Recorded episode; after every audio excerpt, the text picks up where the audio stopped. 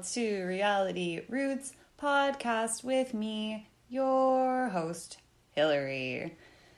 Welcome back if you're coming back. Welcome, new person, if you are new. I'm glad you found me, and I hope you enjoy listening as much as I enjoy podcasting. We're going to switch back into our regularly scheduled programming, if you will. It is Ricki Lake. We're back, back, back with Ricki Lake. I couldn't really tell the year, but I could definitely see that it was pre baby. If you recall, the last time I did Ricki Lake, it was pretty clear that she was within that like one year's postpartum. I feel like that was, what did I, I don't know. I'm not to look, guys. I don't know. It was like 1998, maybe. I don't know. We'll say pre 1998 Ricki Lake. You call yourself my friend, but you're a backstabbing bitch. that's that's the actual title of, the, of this episode. Oh, it brings me joy. The Montel episode last week was like fascinating in a different way, but this is just this is just silly again, guys. Ricki's so silly. You can tell her producers really were like pushing just from everything. Like the opening montage, we have hmm, it's not the same opening montage as the last time I watched a Ricki but it's a lot the same. Like it's mostly her laughing at a photo shoot, not with the friends or the fake friends, but just by herself, just like, oh, laughing away, having a great time at some photo shoot for I don't know what. This show, probably, I guess. Anyway, it's like fun music. And then when we get the title up on the screen, there's like different, mm, what do we call them? Like effects I only really use this in PowerPoint, but like on screen type, like a star wipe or what I can't remember what that's from, but there was some oh my gosh. Shitty podcast. I don't know. Remember, it was like, oh, it was The Simpsons, wasn't it? Like star wipe, star wipe. Everything gets a star wipe effect. This time, it was like every couple of words in the title had their own like on screen effect and a different font and color. So like you came in in like a circle and then call yourself came in like swooped in from the side. And then my like appeared slowly. Friend had some other effect on it.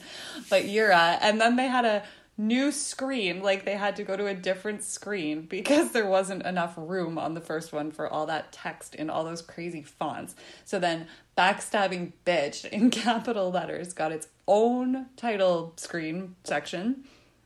Uh, but also bitch had like stars for the itch it was great. I love i i i feel like I'm starting to notice that Ricki again she's like that oh she's just your BFF so many of her episodes start with like girlfriend something like a girlfriend I dated your boyfriend and he sucks. Like that was that was like a paraphrase of a previous episode I did but anyway something like that right? It's all it starts with like girlfriend this one ends with bitch it's like we get a lot of these Ricki because she's such a fun girl, you know, she's like your fun gal pal.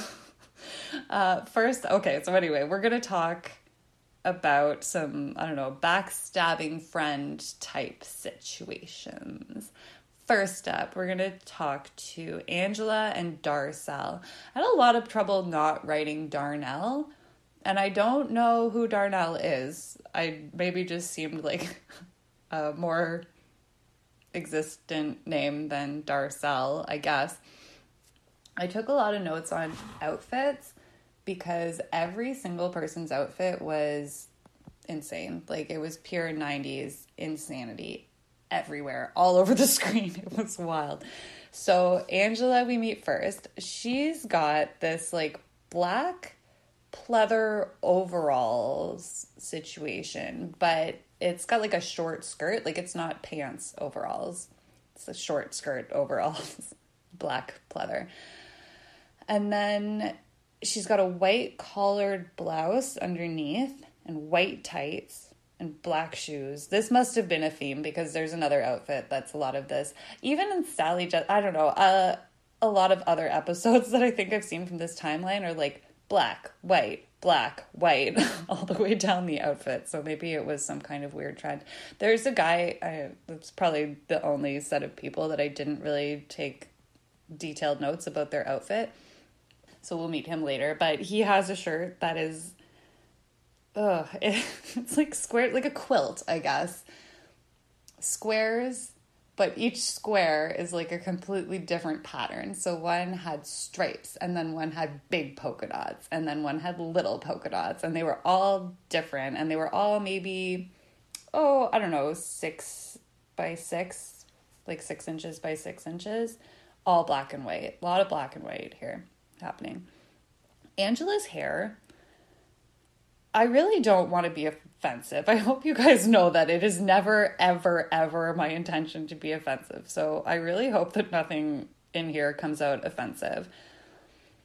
Angela's hair looks like a helmet made out of tiny braids glued very close together. And then she's got like a crazy bun at the back, like high. By crazy bun, I mean it's like sticking out. It's not a round or French bun or something like that sticking out. I really I I liked that as well at the time. I thought it looked great. I didn't have enough hair to really make a crazy bun or make it look anything but stupid, but it looked kind of like it was exploding out of the back of her head. And then it had a single chop, chopstick. I do remember chopsticks also being very popular as an access as a hair accessory did you guys know if there's any young people listening to this, do you know that there was a significant period of time? I was in grade six, very specifically, maybe, maybe grade seven, grade six to seven, where chopsticks in your hair was the height of cool accessories that you could use. But she just, I always had, I always used two when I was in grade six and seven. She just got one, and it actually looked more like a knitting needle than a chopstick because it had a, it had kind of a ball on the end of it. And then she has two single curls, one on each side of her face, kind of in like the side, not the top side, but the sideburn area. She also has really big eyes with like a shit ton of black eyeliner all the way around and giant, giant hoops. I hope I explained the hair well enough because it was truly an insane thing to behold. Again, a lot of these outfits were wild to behold. that hair, particularly, was specific. Now, we do see Darcel backstage, so I'm going to explain her outfit as well while we're here talking about outfits, fits, if you will, as the youngins say. I think. I don't know any young people, but I understand that now they call them fits. Could be totally wrong. I'm so old. Sad. Anyway, Darcel's. Okay, first of all, I'm again, I'm not trying to be unkind, but Darcel, Darcel's face she looks a lot like Bob the Drag Queen. Love Bob the Drag Queen, by the way. Not sure I'd want to look like Bob the Drag Queen, but Darcel looks a lot like Bob the Drag Queen. Like they could be related. Her glasses are kind of futuristic looking. They are shaped like a rectangle. Like if you make a rectangle with your fingers and put them up to your eyes, kind of a narrow rectangle and then just sort of little cutout kind of part where her nose is, but they were white or silver frames. Kind of gave me Geordi from Star Trek a little bit. Obviously not reflective. They weren't sunglasses, they were glasses, glasses. They looked crazy. She had she had a giant purple dress on with horizontal stripes. It had buttons all down the front. It was a real Barney shade of purple. I, I, I would never wear that big of a dress in that shade of purple because I wouldn't eh, want anyone to say I looked like Barney, particularly if I already looked like Bob the drag queen. I think there's a lot of things here that I would avoid. The horizontal stripes just just baseline probably don't do that unless you're like a size 0 and then you can wear then you can wear horizontal stripes. I'm actually wearing horizontal stripes right now. so I said that, so I don't know. Don't take it from me. I'm just saying. Mm, I wouldn't like. Mm, I would. she's giving. She's giving shades of Barney realness. That's all I'm trying to say, and it didn't look great. Her hair. Her hair. Sorry, it's because I have to remember each piece of this outfit as I go through it, and it makes me laugh at every part. Her hair was very smooth and flat with an aggressive middle part, and it came out at a 45 degree angle from her face. and it kind of ended between her nose and her lips. Not not a layer to be seen in there at all. It, does that even sound real? Like who even has all it was all it was almost like oh gosh, once again, could I keep a reference in my head if I tried? He looked like the bad guy from some movie. I don't really watch kids' movies. From the Lorax. He looks like the bad guy from the Lorax. If that guy's hair came out at a 45 degree angle from his head. That's that was the haircut. Not a great look. Not a look, really that I would ever, ever, ever choose. Angela now describes the alleged lies. Angela's here because she says that Darcel is a backstabbing bitch. Not with that accent, that's the accent I use when I say bitch. Someone asked Dar no, someone asked Angela. Angela and Darcel went to beauty school together. Someone from there asked her if that's her hair. And she was like, Yeah, it's mine. Either I bought it or I grew it. Either way, it's mine. Which is very funny. Also, I want to say, I don't know what her hair looked like at that point, but it would never, ever occur to me to ask Angela as she appears on screen if that's her hair. First of all, because as she points out, it's a stupid question. Second of all, because it's so clearly not. I've never seen anyone's real hair look that much like a helmet. I really have to. It really was a helmet. It looked like if you hit her with a bat in the head, she wouldn't even feel it. She says that she and she moved at some point. Angela moved, and Darcel told people she was evicted, but that's not true. I don't want to get it. She had a whole story about what happened, but uh, whatever. She didn't get evicted. Darcel met Angela's son's father and told him a bunch of stuff about Angela's new man and some trip they went on and they couldn't find someone to watch her son, so the son was going to come with them and then that caused a big problem between Angela and her son's father. Uh, she also says that she also says that Darcel tells people that Angela's son is not Angela's son. And again, Angela, full of good reason, is says, "Do I have to show you the stitches that I got cut up for him?" but like paternity, I guess, is something you could always throw into question at any moment, but maternity is pretty clear. most most of the time, I would say for most situations. Yeah, it's a weird that's a weird even if somebody came up to me and told me that my friend's baby wasn't actually her baby, I don't even know how I'd respond to that. It's just such a wild accusation. So here comes Darcel. Darcel says that she's not two faced. She's the one that's two faced. she does say it like that. Uh, I guess they've been friends for four years. One time, she was there late and slept over at Angela's house. And she woke up and grabbed the phone to check her messages at home, which was a real moment in time. There's another tidbit that I didn't even really experience because I was a kid, but from watching Friends, I intuit, intuit, I understand that there was a moment in history where you could call your house from not from not your house and check your I don't it wasn't even voicemail, but check your answering machine remotely. So that's what Darcel was gonna do, but Angela, I guess, was already on the phone when she picked it up. So she overheard Angela talking on the phone to some other friend, and Angela was saying, This bitch stayed at my house for two weeks, eating up all my food and bitching about her. And then Darcel says that after she hung up, she was like, Oh, are you up? Do you want anything to eat? I believe that. Like, yeah, of course, you're not going to say that.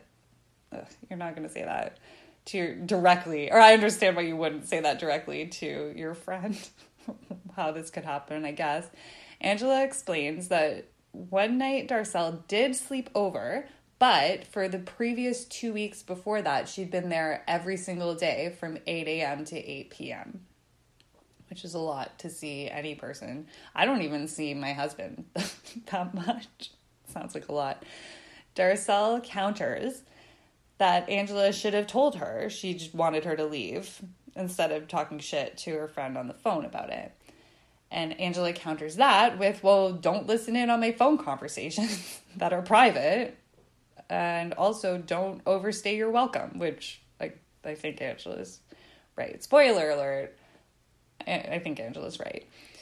Ricki asks Darcel if she told people Angela was evicted. Now we're going to talk about this eviction. Darcel's like, yeah, Angela's like, why would you tell people that? And Darcel says some stuff, and then Angela re explains about this move, how, I don't know, the circumstances of it, and that Angela, or that Darcel had even asked her to sublet the apartment after she left. So obviously, Darcel knew that she wasn't evicted because you can't sublet from someone who has been evicted. Now, Ricki changes gears, asks about the son, not her son lie. And Darcel responds with something like, but not, it was hard to understand her. Something like, but not necessarily. Oh, that's so important to her. And then all, all hell breaks loose and they get a bit physical with each other. A team of guys in suits sweeps in to break it up, and then we get a hard cut. Like, we don't get to really see that as soon as they put their hands on each other at all, like it just cuts the camera. Ricki, when we come back, Ricki's like, as you know, we've had a bit of an altercation here. So they've moved their chairs, Angela and Darcel, now they've moved their chairs a bit apart and made them promise to behave themselves because, as Ricki tells us, she does not put up with that nonsense. Ricki asks Angela what she wants to say to Darcel. Like, sum it up. I love how at the end you can always tell that we're wrapping up a story when the host asks the guest to wrap it up or, you know, summarize what their point is that they want to get across or what question, whatever they want to ask. Angela says, I want to know why she was saying what she was saying and what did you get out of saying it? It's all lies was that your high to say some lies? And then they kind of threaten each other back and forth, just like a light threatening back and forth. Ricki asks if they still want to be friends. Darcel's like, I ain't got no beef with her. Angela's like, I got beef with her. and there's a lot of awkward silences here. Ricki, it's your job not to let that happen, I think, by the way. But she, she asks that, and then it's just like, I ain't got no beef dead air. 10 seconds.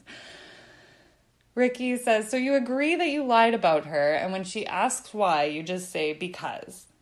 And then we get this like tit for tat kind of between, like, Well, you did this, well, you did that. And then I think it's Darcel is like, Oh, it's been a roller coaster always between us as long as we've been friends.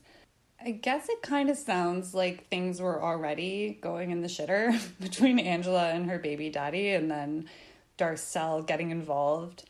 That actually seemed like the worst part is her is Darcel giving Angela's son's father all this additional information that I guess Angela didn't want him to have. Anyway, she says she's not jealous. Darcel says she's not jealous. She doesn't want this guy, and that's not why she did it. It still doesn't really tell us why she did it.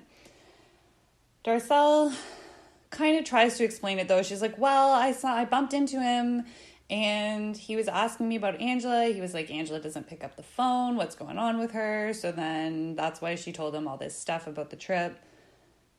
But, but lies, though? I don't know. It doesn't make sense. Angela says, very reasonably, I think, Angela's like, okay, well, then you should have just said, oh, I don't know. You got to talk to Angela. Peace. And then tell Angela that this has um, come up. You know what I mean? Like, just it could have been handled between Angela and the girl Darcel did not need to get involved and provide all this information, whether it was true or not, I guess, to Angela's son's father. An audience member stands up and says, I have two questions. Don't you have a life? Darcel says she has a life. And then she's like, Do you have a life?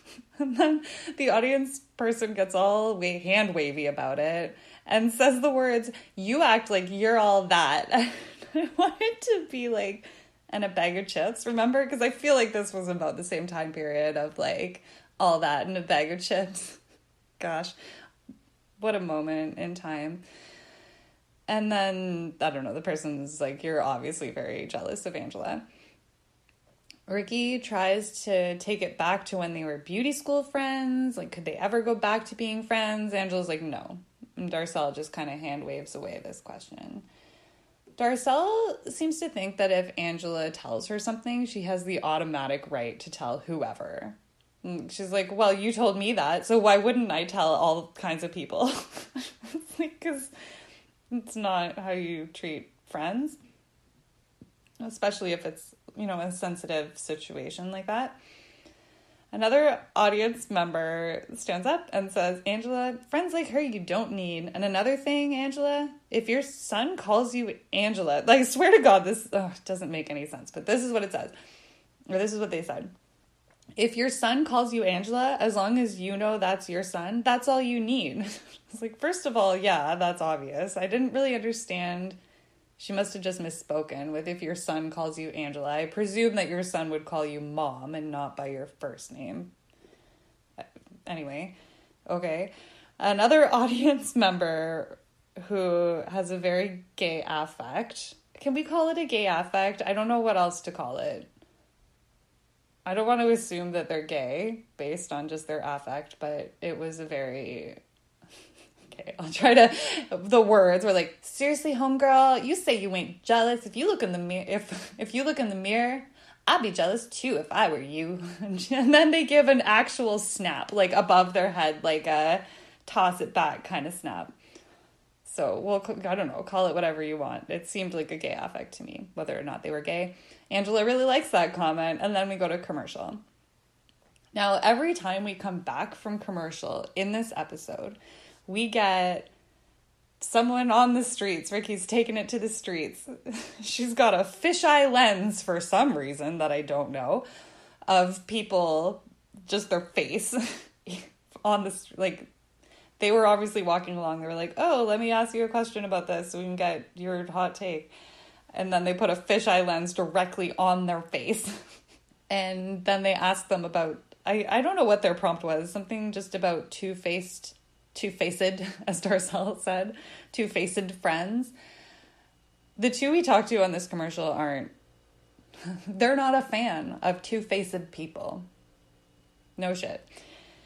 When we get back, Ricki apologizes to Darcel and says they don't bring up people on stage to be insulted and apologizes for that man telling her that she should be jealous of Angela, even though it was true. Up next, we have Jennifer and Susan and Ginger. we'll meet Ginger in a second.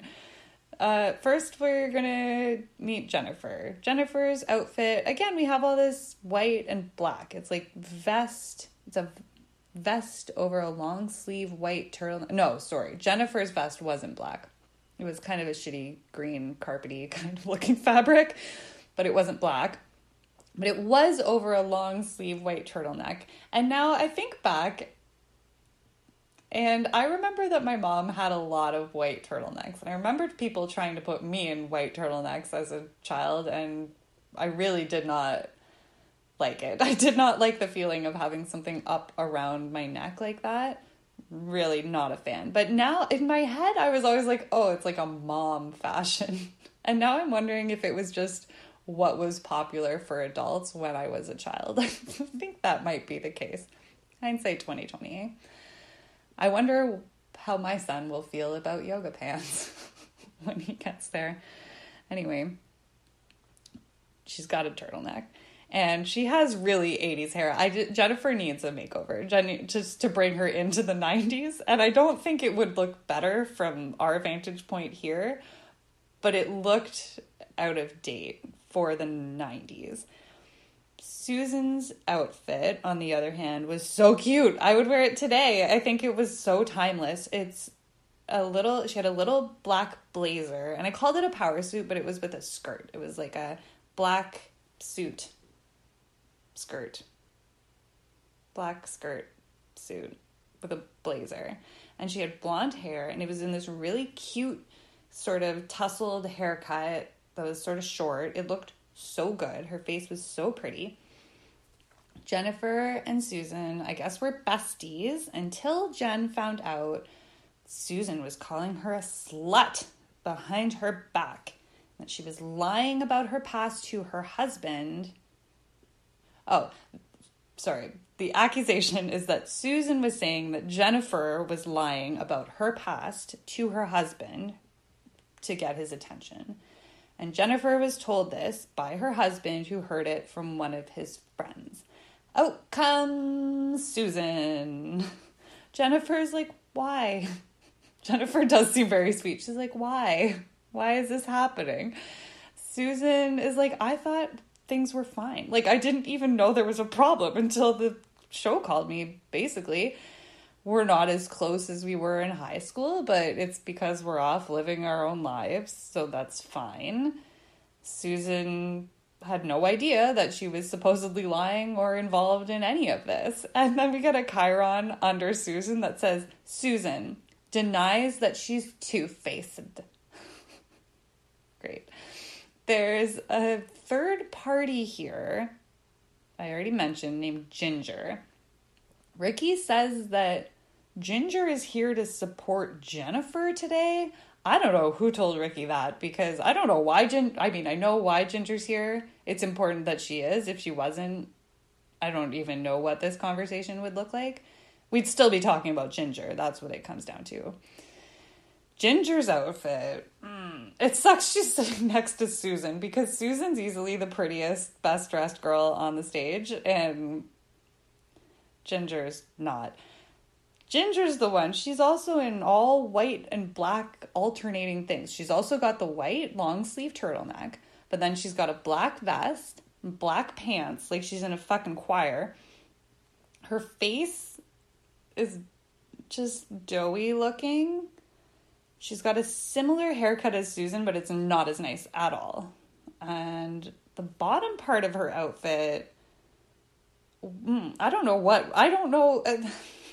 okay, the thing is, the definition this isn't HD TV from the 90s, right? So some things were hard to see just from the quality of the video. But to me, it looked like black leggings that were sort of mid to low calf length tucked into white socks with these little black loafers on. It looked horrible. It made her feet look so tiny. And usually that wouldn't be a bad thing, but it just she didn't look balanced or she looked a little bit I guess balanced. She looked like what was those like weeble wobbles or like those big inflatable things that you'd like punch and then they'd pop back up. She she just looked really small at the bottom and not as small as we make our way up her body. I feel like I'm being so offensive, guys, today. I'm sorry. Ginger's terrible, I think, if that makes me feel better about my description of her as a weeble wobble. Ginger says, Well, Susan's lying because when I first met Susan, I wasn't friends with Jennifer. We'd only met one time. Susan showed Ginger a photo album she said Susan had lost a lot of weight, and that's when Susan and Jennifer started growing apart.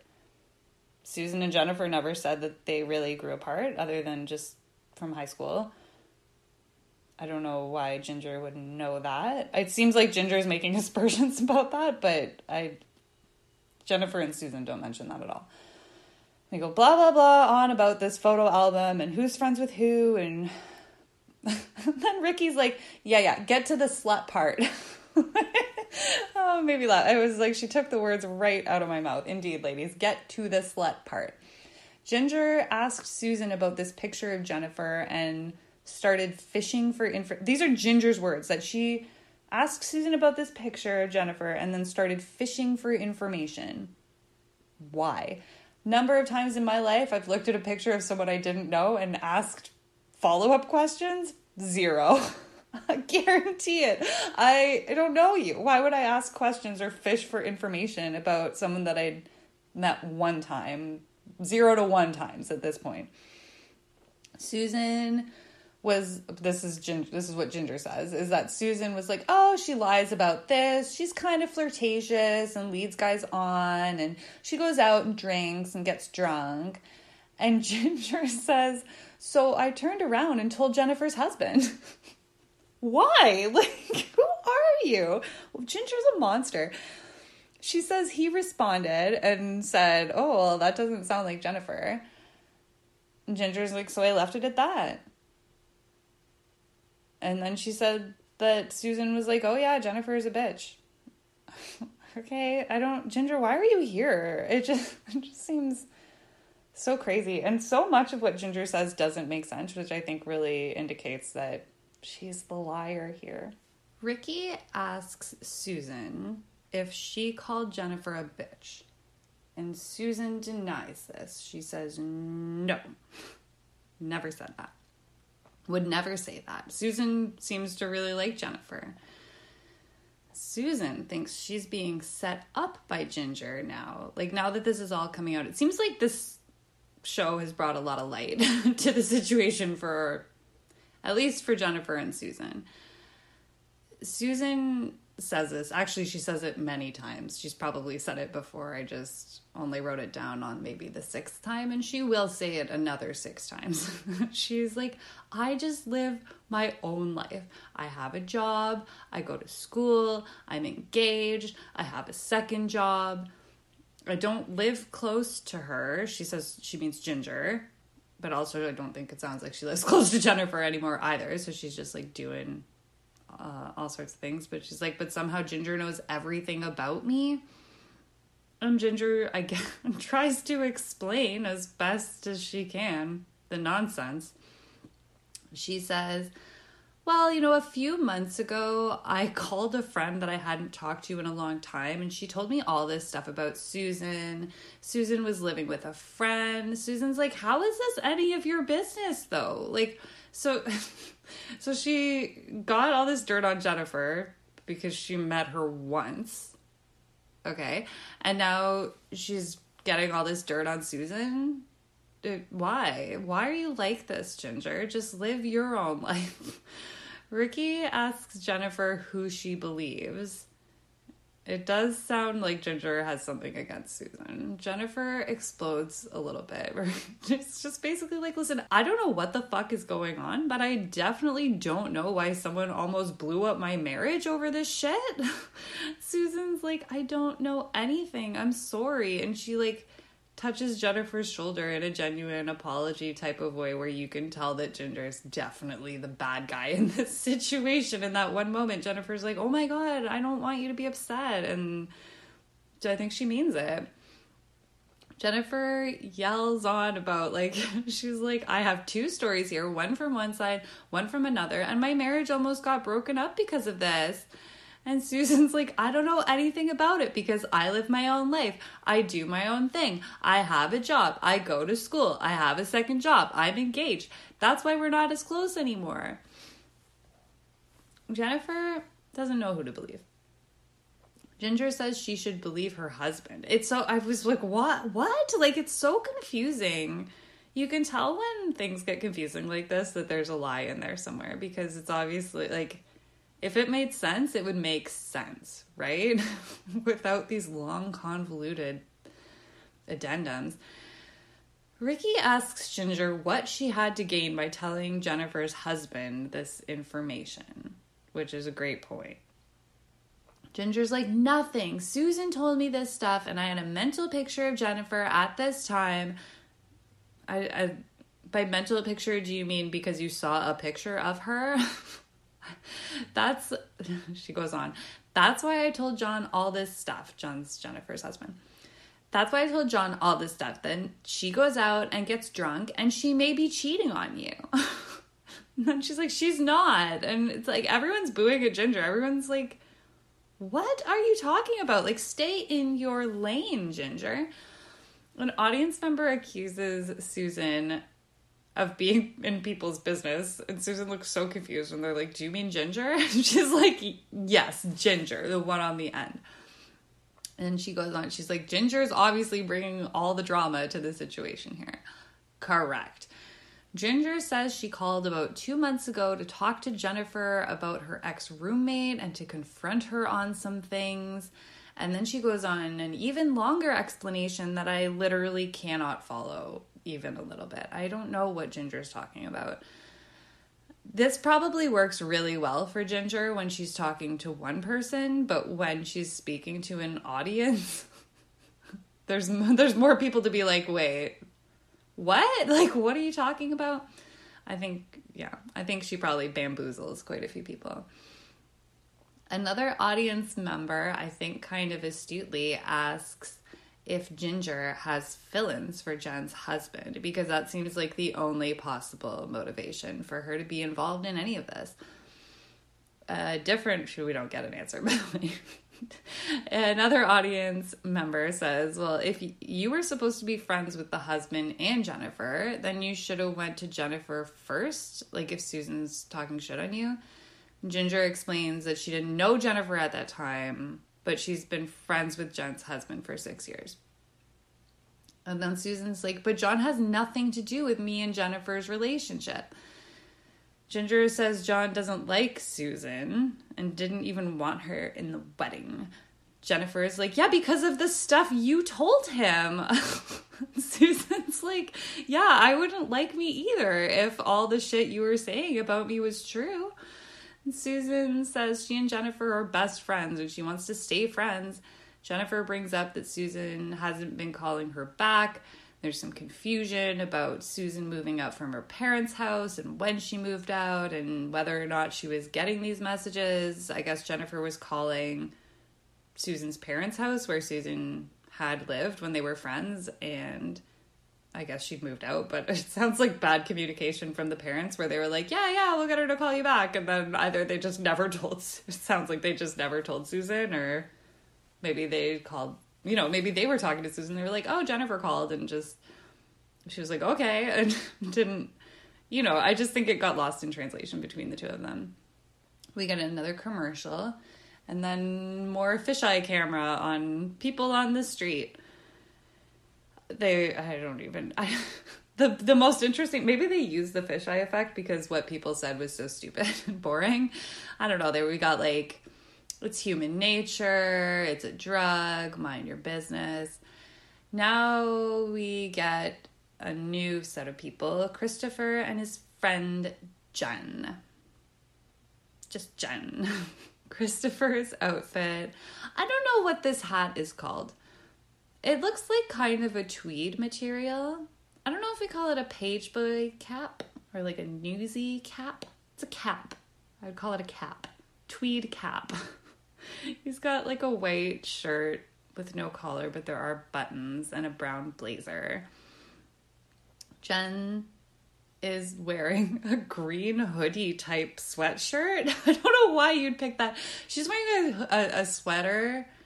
I don't want to call it a sweatshirt. Like it it's like sweater like you'd wear with sweatpants that match. It's that type. It's not a nice knitted sweater or even an ugly knitted sweater. it's just like a, a hoodie with no hood.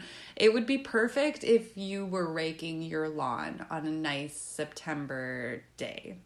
that was a bit cool. That's that's the only reason to wear that sweater. Jen, you are coming on TV. You should pick a better shirt. Jen's hair is even more insane than Angela's hair was. it's far worse. I mean, Angela's hair was definitely on purpose. Whether or not it was a good choice, I couldn't say. But if Sideshow Bob existed in real life and saw Jen's hair, he'd be like, oh, fuck, get a hairdresser. Like, it was Sideshow Bob esque, I guess. Like, it was red and it was really, really frizzy curls. She had it in a bun on top of her head, but it almost looked like mm, almost two buns, maybe one and a half buns, I'd call it. She's got bangs, but they're parted down the middle. And they're just big swatches of frizz on each side of her face. And there's a braid involved in these bangs. a braid on each side, just in the just in the bangs. Just in there and then tucked behind each ear. She turned when she came onto the stage, she sort of turned and I thought maybe the back bottom part was shaved. But the quality again was pretty shit. So maybe it was just pulled super tight at the bottom. If it was shaved, I don't even know what to do with that. Like any single one of these choices is hard to understand. She looks a little bit like the girl in Friends when Monica gets identity thieved uh, or someone steals Monica's identity and they go on all these adventures together, that is kind of who Jen looks like, but with insane hair and a shitty, shitty sweater. Okay, so now I hope you all have a clear picture of Chris and Jen. I guess Chris had high school friends and college friends, and for New Year's Eve, he had a party and he invited all the friends together because that always works out great. Party was cool, Jen was there. Next day, four friends who he says don't all know each other, which I mean, I, he must have had a lot of friends. You'd think, were they all college friends or I don't know how. Anyway, he says these four friends did not know each other, they just knew him. And they all called him the next day and told him that Jen was at this party telling them that Chris is gay and he's an alcoholic and that he scams women for money. he was like, at first, I thought it was a practical joke. Because what would she have to gain from that? He just doesn't understand her motivation at all. I don't understand her, her motivation at all. Jen comes out and she says, You're a liar and you just need to stop. I met your cool college friends. It sounds like she's really fucking jealous of his cool college friends. She didn't get along with these college friends, and it doesn't sound like she got along with the high school friends. Chris asks, What does that have to do with any of it? Jen says, Just let me talk. Number one, I left the party early. I never said you were gay. I still talk to three of your ex girlfriends on a daily basis. Which made, gave me pause because that sounds like he's your ex's friend. Or like, it sounds like Jen is his, Chris's ex's friends, ex's friends. more than Chris's friend. She goes on, number two, you're not an alcoholic. You give me shit for smoking. And Chris asks her, so why would people tell me this? Four people, four different people who don't even know each other. You're saying they all met up and conspired to make this all up. And they start with the hands kind of pointing and flailing. They're sitting very close to each other. So when, and I think Chris is just very expressive with his hands, so the the mm, the hands start kind of flying close to each other. And Ricki moms us and says, Not with your hands. Don't talk with your hands. Just talk with your mouth. I was like, That's what she said. Zing. Jen asks, Well, why didn't you say this sooner? Like almost two weeks ago, you called my mom and told her I was a drug addict. And Chris explodes. He's like, Well, I, I don't even know your mom. Everyone starts laughing at that. Ricki feels there might be something deeper here going on. She feels that Jen sounds very angry. Jen says that she never said he was gay, But she did, however, say that he owes. Oh my god, my dog. Click, click, click. Sorry, I got interrupted by my dog and his clicky clacky nails. Jen says that she did, however, say that Chris owes her $2,000. And when Chris hears this, he almost jumps out of his chair. He's like, What the fuck? And then hands start flailing again, and they both stand up.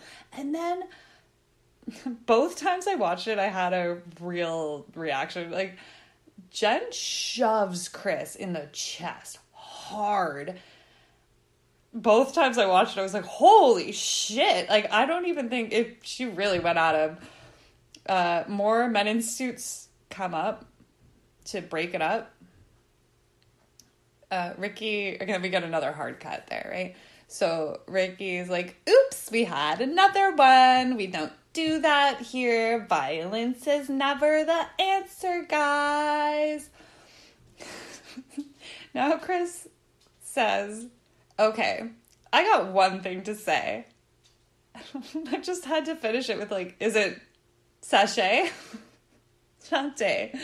Sachet. Sachet, sachet, sachet. Woo! I wish he would have said that, but he didn't say that. He said, This $2,000, I want to see the receipts. What are you talking about? He tells us that she called him on Christmas Eve. I don't know if this, I want to know if it's the same year, if the Christmas Eve that he's talking about happened on the same year as his New Year's Eve party. I, it, it must have been. I don't know. I want to know. She called him on Christmas Eve to bail her out of jail by sending $300 through Western Union because she beat up a police officer. And Jen's response to that is, yeah, because you owe me $2,000, which I guess is a reason why. Why'd you beat up the police officer? What what happened on Christmas Eve? It's like we get all these stories and I never get the story that I actually want. Chris says that's bullshit. And when he, actually says bullshit, an audience goes, ooh, like he called her a C word or something. Ricki asks for clarification or for more information on the $2,000. Jen says that right after he graduated from high school, she even specifies he's a year older than her. So, the year that he graduated high school, he didn't have enough money to go to school. So, she helped him out of the goodness of her heart and gave him this $2,000 to go to school, which so not alone then. Right? If, you, if if there's one thing I learned from Judge Judy, and let me be clear, only Judy can judge me. If you gave someone money out of the goodness of your heart, in your own words, that does not qualify as a loan. Ricki asks them if they can be friends again. Chris says, mm, she's a good time to party with, but to trust her with literally anything, no, that's not your girl. We cut to commercial. Our fisheye lens is back when we come back. And some guy from the street is telling us about how he got hurt and slipped a disc in his back. And then someone who was there at the time told a bunch of other people that he was faking that, which he recommends not doing. Next up, Braun with his friend Patrick. Don't feel like I. This guy looks like a Braun. I don't hear the name Braun a lot. You better be hot as shit. Like it's one of those names that you you have to be a hot guy, I think, to be Braun. This guy isn't quite as hot as as the Braun that my brain conjures up for me. Anyway, Braun says they've been friend him and Patrick, I guess they've been friends for a few years. Now Pat lives with him. Since Pat's moved in, he's done in Braun's words, done nothing but talk mad amounts of crap to my friends. he says he's extremely sick of it and very pissed off at him. Pat's friend had. Um, was it Pat's friend? I guess, yeah, Pat. I don't know. I don't know. A mutual friend had money stolen. Apparently, Pat told that guy that Braun probably did it but Braun was with this same mutual friend the night that the stealing occurred, so it couldn't have been him.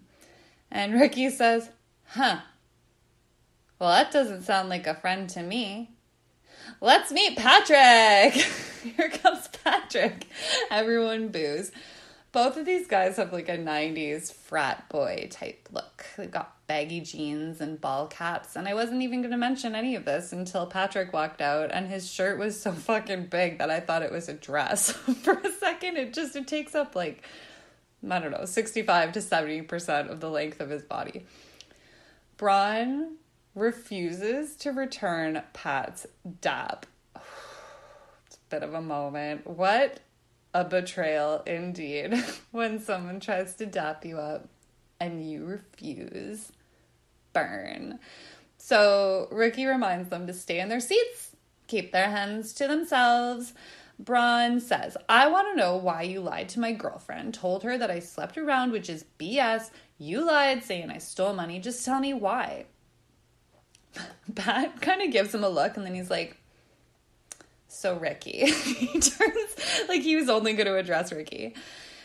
He tells Ricki that Braun did sleep with another girl. They can't name her. They all agree that it's because she's not there. Like Ricki says, no, she's not here. She doesn't want to be talked about. We can't say her name.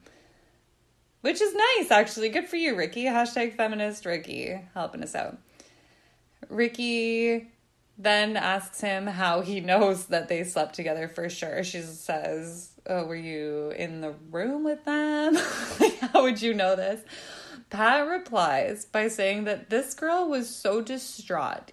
And he he's like, You know how distraught she was? Let me tell you how distraught she was. She went to a church and found herself a priest. God's honest truth. what? How is that proof? How is that proof? Are, were you the priest? like, I don't know.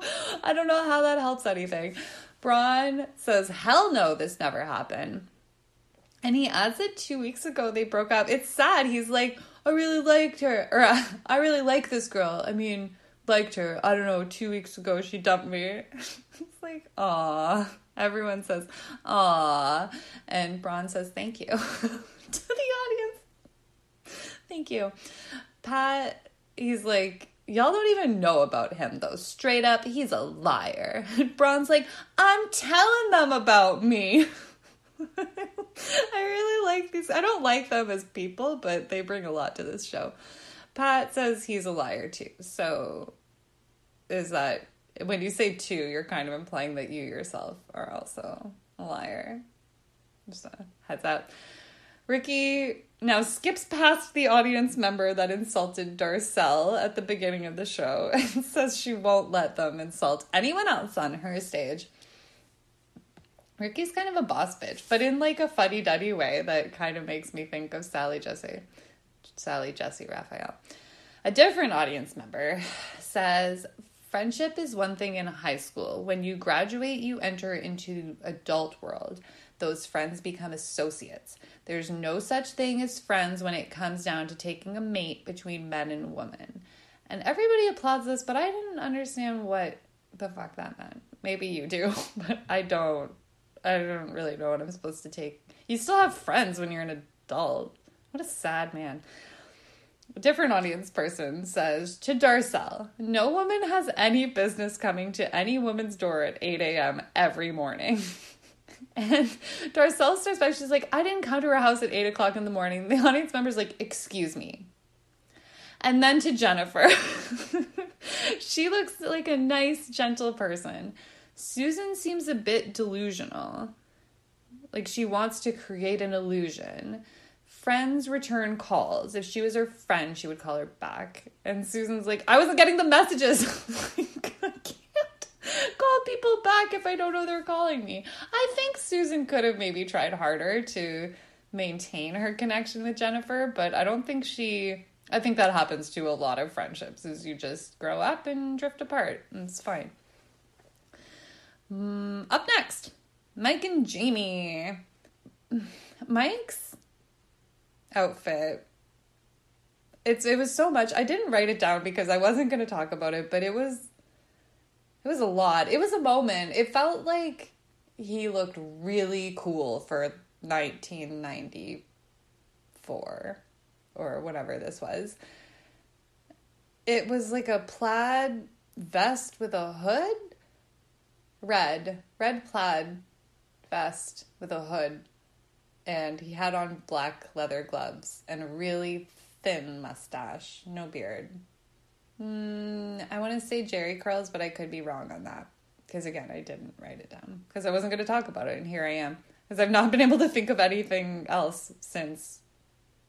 to be honest, like this guy just wearing this, it was such a weird shirt. I just we don't we don't see we don't see shirts like that anymore. Red plaid with the hood on a vest. It wasn't like a heavy material. I don't know. I don't know what happened. And then Jamie's the guy with the shirt that I talked about at the beginning with the quilt, the quilted kind of random black and white patterns or prints, I guess we could call them. Anyway, Mike and Jamie. Mike told Jamie he'd slept with his cousin's boyfriend. And Jamie promised he wouldn't say anything, but then he turned around and told the cousin immediately. The cousin confronted Mike.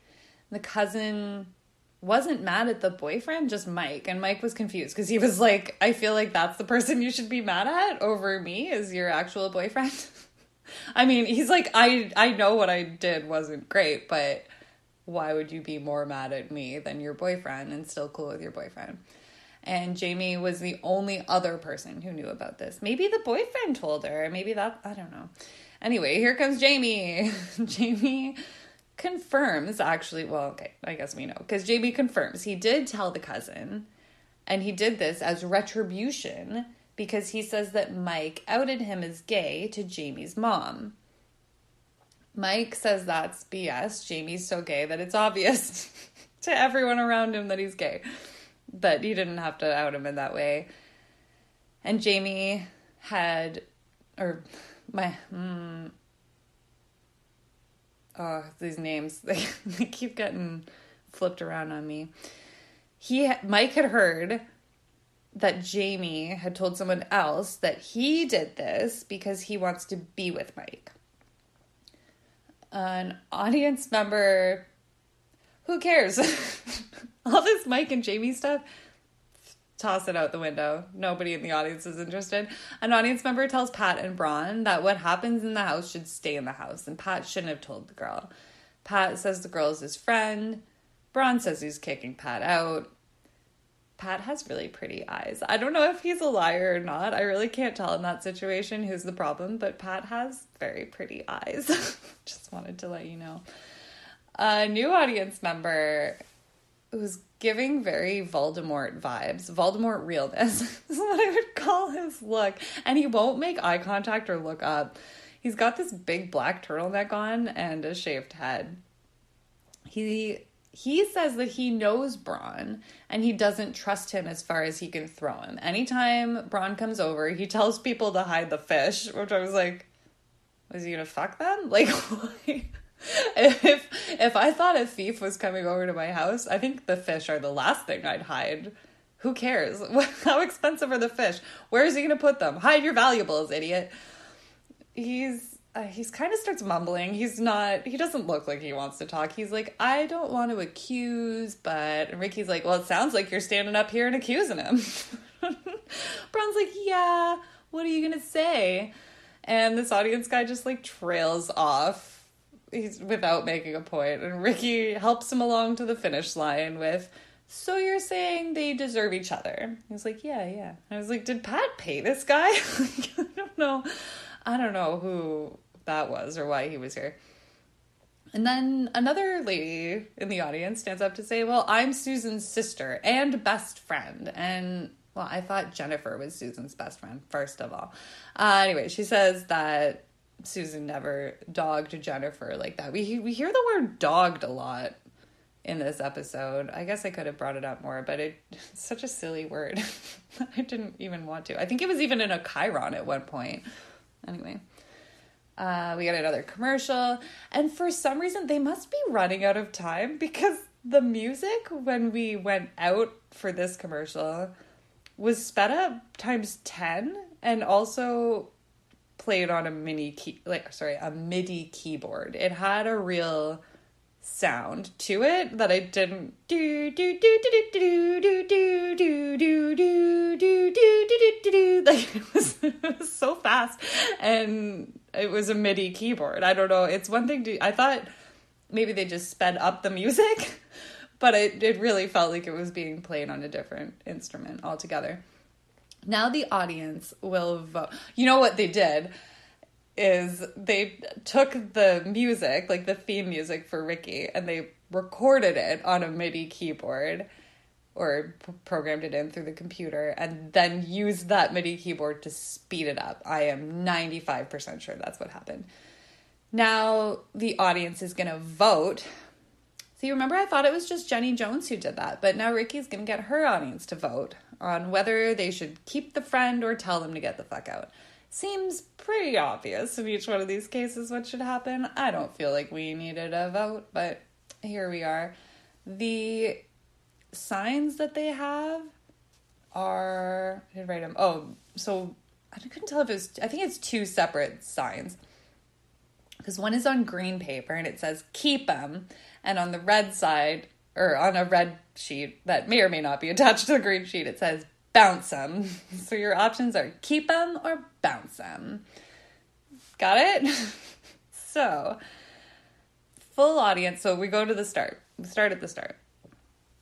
And Angela, was it? And Darcel. Full audience says Darcel should bounce. Not even a question. We don't spend any time on that. Ricki takes the opportunity before we vote on Jennifer and Susan to say that Jennifer and Susan have not stopped talking since Ginger left the stage and I was like, when did Ginger leave the stage? Why? did she storm off? Did something dramatic happen? I want to know. Why are you keep doing this? Jennifer is like, I want to say something. I don't know who said what, but I don't care anymore. Nothing's worth losing a friendship over. And it sounded as saccharine as I just said it, but Jennifer and Susan have a really nice, genuine looking hug. And of course, the audience fully votes that they should stay friends. Christopher and Jen, full audience says he should tell Jen to bounce. Braun and Patrick, bit of a mild response for them to stay friends. It wasn't the silence that we heard for, say, Angela and Darcel, but there was a much bigger one for them to bounce. Mike and Jamie, again, bit of a mixed bag response, seemed like a bigger reaction for bounce. Uh, we got a couple more audience comments. An audience member thinks Jamie does want Mike. Uh, that might it might be true. An audience member, the lamest person in America, says stands up to say, "I think it's a real shame in today's society that people backstab." to which Ricki says, "Okay." she just moves on. And at this point, I noticed that for some reason in the background, like the set, um, I don't know if you call it a set or a background. Call it a set. There's a giant red gramophone. Why? Don't know. No reason.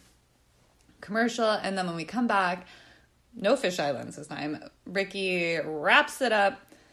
She says, Friendship is about honesty and trust, and if you can't be trusted, you don't deserve to have friends. So before you do anything that could jeopardize a friendship, consider how lonely it can be without any friends at all and it's over. And the audience, we have the do, do, do, do. And the audience going, go, Ricki, go, Ricki, go, Ricki.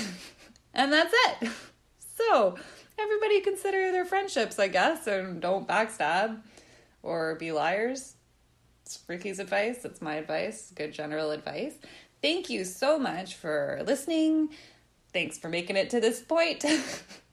if you have a very very very quick second to rate and or review and or subscribe i really cannot tell you how much that would mean to me it would mean the world if you would like to reach me, I can be reached at a reality roots pod at gmail.com. And please connect with me on Facebook. That would be so cool. It is also under Reality Roots Pod. It's a profile so you can connect with me there too. Thanks again for being here. I had so much fun, and I'll talk to you again next week. Okay, bye.